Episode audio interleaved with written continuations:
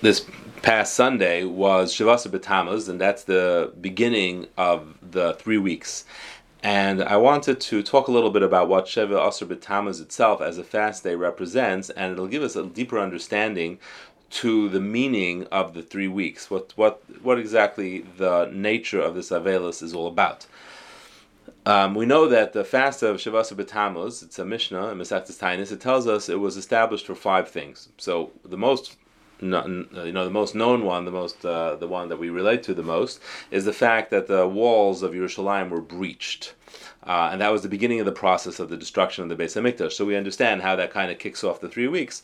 The Beis Hamikdash's destruction was a process that began with Shavasa B'Tammuz and it ended with the destruction of the Beis Hamikdash on Tisha B'av. So we hear how that applies to uh, Shavasa B'Tammuz. Likewise, another thing that happened on Shavasa B'Tammuz was that I don't think it was it wasn't in the same year, but in a different year of the siege.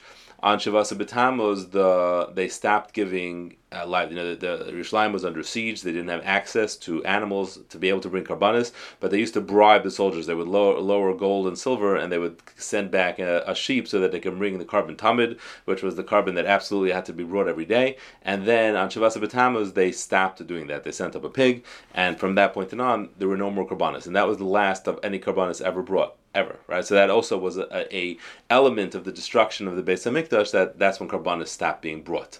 So those two we can understand very easily what that has to do with the three weeks. But there's another three things that we fast for on the three weeks, and those are a little harder to understand. That's what I want to talk about tonight.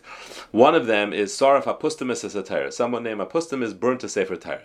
Another one is it was Shviras Haluchais. That was the day that Moshe Rabbeinu came down and saw the Egel and broke the Luchais. And the third is there was Someone set up a idol in the Beis Hamikdash itself. So this might have been, to different opinions, it might have been King Menashe, who was quite a bit before the Charbon Beis Hamikdash, some 150, 200 years before the Charbon Beis Hamikdash, or it might have been someone closer to the time of the Charbon Beis Hamikdash, some 15 years before. What do these three things have to do with uh, three weeks and the eventual Charbon of the Beis Hamikdash? So let's begin with Saraf Apustamis is a Torah. Apustamis burnt the Torah. Who is Apustamis? Who was this person? No one ever heard of him before. So Apustamis, according to a number of Rishonim, was an, an envoy of the Roman Caesar, and this was a point when the Romans already basically ruled over Eretz Yisrael before the Charbon, but they already had ruled over Eretz Yisrael at the point. The Charbon only began because the Jews revolted. So the Romans were ruling, and they had instated a, uh, a Roman governor, and they sent an envoy from the Caesar, and his name was Apustamus. And Apustamus was was uh, attacked by bandits, and he everything he had was stolen, and they blamed all the Jewish um, villages around for not making enough of an effort to stop the bandits. They're not making enough of an effort to try to catch them, to do something about it. And they therefore took out their anger against those Jewish villages. And one of the things this Apustamus did in an act of defiance, he took a Sefer Torah and he burnt it. So we could say that yes, that's a terrible thing, a Sefer Torah getting burnt, but it's a little hard to understand that particular uh, incident of burning a Sefer Torah would be the reason why they made a fast day of Shabbat Sabbatam. One would imagine that when they burnt the Beis Hamikdash, many Sefer Torah got burnt. They burnt on Yerushalayim. Hundreds, I'm sure, of Sefer Torah got burnt. Throughout history, Sefer Torah got burnt. It's terrible, but why would that be the reason? This what was special about this event that they made Shabbat Sabbatam. But if you look in um, some of the Mefarshim Tosfos Yom Tov on the Mishnah, they say it says Sarah Apostamus es ha Torah, the specific Torah. It was a very, a very special Torah that he burnt. It wasn't just any Torah. It was the Torah that Ezra HaSofer wrote, or some, according to some opinions, and this probably uh, depends if it was first Beis Hamikdash, second base Beis Hamikdash, it was the Sefer Torah that Moshe Rabbeinu wrote. And this is very, very, very, um, gives a whole new angle to what happened over here. This Apostamus, he didn't just burn any Torah, he burned the master copy of the Torah, which means Ezra HaSofer was the master copy that all other Sefer Torah were copied from. And actually, from when that Sefer Torah of Ezra was lost and destroyed, we lost our ability to know exactly what's supposed to say in a Sefer Torah. And there are two very, very different minhagim. One is called Ben Asher, it was one school, Ben Naphtali, another school. And as a result of the machlokes, there are many differences in how to write a Sefer Torah. We can never be sure if our Sefer Torah is kosher or not. And as therefore, if you find, let's say, on Shabbos, you're laying in a Sefer Torah and it's missing a Vav, you don't put back the Sefer Torah because maybe, who knows, maybe it's supposed to be missing a Vav there. So the, our whole mesorah, our whole transmission of Torah Shabbat Iksav was dealt a, a crippling blow when he burnt the Sefer Torah. We now lost our ability to have a clear um, transmission, a clear mesorah of what is supposed to say in the Sefer Torah. And that was the be- beginning of Charbon HaTorah, at least Torah Shabbat one other thing that happened in the, the in in Shavasa B'Tammuz was Shviras HaLuchos. The Luchos were broken. When was this? This was during the Chet Egel. Now, what's interesting is that the Egel is a tremendous catastrophe in Jewish history. It was one of the greatest sins that Klal Yisrael did. Second only probably to the Chet Meraglim. The Chet Meraglim is part of why we fast on Tisha B'Av. That happened on Tisha B'Av, and that was ultimately the cause of the the Charbon itself. But the Chet Merag of the Egal, which was a huge Avera, and we constantly are paying for it. What fast day is there for the Chet the Egel? And the answer is it's this. It's the fast of Shavasar B'Tammuz is there for the Chet the Egel because what happened is Moshe Rabbeinu came down, he saw the Egel, and he threw the luchas down and he broke them. But what's interesting is, is that the thing that we're really fasting about, the thing we're sad about, is the fact that the luchas got broken. And what was the importance of that? The importance was the Gemara says in Eruvins that with the when the luchas got broken, we lost our ability. Uh, if, if we would have had the first luchas, the Gemara says, we would have never forgotten any Torah. Any Torah we would have learned would have stayed in our head forever. And think about it. I think most of us can say that we can fill up books and books and books of what we've forgotten, right? And what we actually remember, we have very little bookcase that we can fill with that one. But what we've learned and forgotten, who knows how much that is, right? So you think about it that when when that the first luchos were broken, it created a confusion that we also we never recovered from. When Moshe Rabbeinu died, 3,000 halachas were forgotten. Then uh, throughout history, more and more was forgotten, and there is machlekes, and, and Teresh Peh is full of machlekes and, and, uh, and lack of clarity as a result of this event. So now we start seeing the combination of the two things.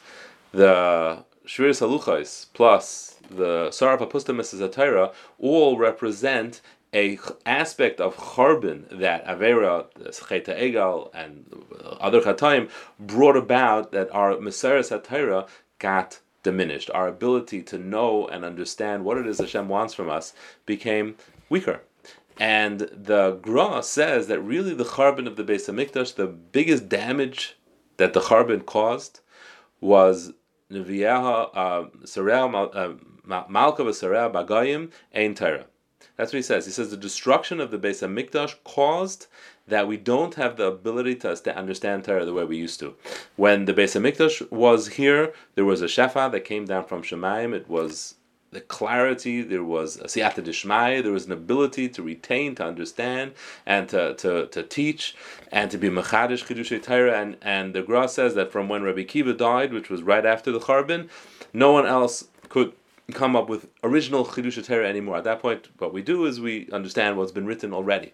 But there was something that the Torah took a blow with the Charbon Beis Hamikdash, and we say it every day when we finish Shemoneh Esrei, right? We say Yiratzain uh, Mulfanach She'ebana Beis Hamikdash Meher V'Yameinu V'Sein Chalkeinu B'Sarasacha, because that's when it happens when the Beis Hamikdash will get rebuilt we will get back our chelak and Torah. We'll get, we'll be able to recognize, realize our full mission, which is to to every one of us has this mission to clarify a piece of Torah. Every, every one of us has that, a man, woman, and child, uh, uh, all, all, together. That's our, our, our job in life. It's, so to speak, to recognize what it is Hashem wants from us, what it is our, our own unique job. And that became that much more difficult and that much more almost impossible with the destruction, one after another. The Luchais, the Hafsarah for Pustamis, the Satira, the Sefer Torah of Ezra, the destruction of the Beis Hamikdash. And that together forms an understanding of why it is that Shavasar B'Tammuz begins the mourning period of the three weeks and what it is that we're mourning during the three weeks. We're mourning something that steadily is diminishing as we see it, generation after generation, perhaps every two years. We see a diminishing in Torah, and we see diminishing in Torah in many ways. We see a diminishing of Torah where us perhaps we see how much less we understood or had an appreciation for Jewish values, for Jewish emotion, for feeling the Yamim Taivim, for feeling the times of Tisha B'Av than our parents had, than our grandparents have. And we see the generations that follow us, how they lo- they're losing even more of an appreciation for some of these things. We see how values and, and morals and, and ideals that we had are becoming now questioned as the generation goes along. And these are all Torah. That's what Torah is, and Torah is getting diminished as time passes. The further we are from the Beis Hamikdash, and the further we are from the Shir Saluchais, and from this Saraf Apustamus as HaTorah. And that's what we're mourning, and as that by mourning it, essentially what we're doing is we're trying to retain it. We're trying to remember it. The same way when you mourn a person, you're trying to remember that person. You're trying to hold on to what you have from that person so that it doesn't get forgotten and it doesn't get diminished and it doesn't get weakened. And that's how uh, fast of uh, Asar of Shivas B'Tammuz touches on all those nakudas, so much so that we are meant to work on that during this time. And the concept of a tselem, an idol, being put into the Heichal is a symbolic point where that's the holiest place, and yet Tumah is being introduced. And the walls of Yerushalayim being breached also was allowing the non Jews into our holiest of places, our holiest of city, and then they could defile it. And that's also a, symbol, a symbolism that's important for us as well. That what the only thing we can do really to protect ourselves from diminishing, protect ourselves from watering down our values and our ideals is if we can make a holy enough place where we can keep everything out, where we can keep those outside influences away, so that we can build and we can reinforce and we can strengthen all those ideals that we are so precious to us. So the all the five nikudas of Shavasa are the things that we're meant to think about during the three weeks. How the Torah we have what how it's different than what our parents and grandparents had and how perhaps it seems to be getting diminished with the coming generations and what we can do to see that the tzelem doesn't get put into our house, the tzelem doesn't get put into our heichal, and the walls remain whole and unbreached, and we can keep the outside influences away so that we can strengthen our values, strengthen our ideals, and with that, Bez Hashem, hasten the coming of Mashiach Tzidkenu. Thank you very much. Good night. Have a good Shabbos, everybody.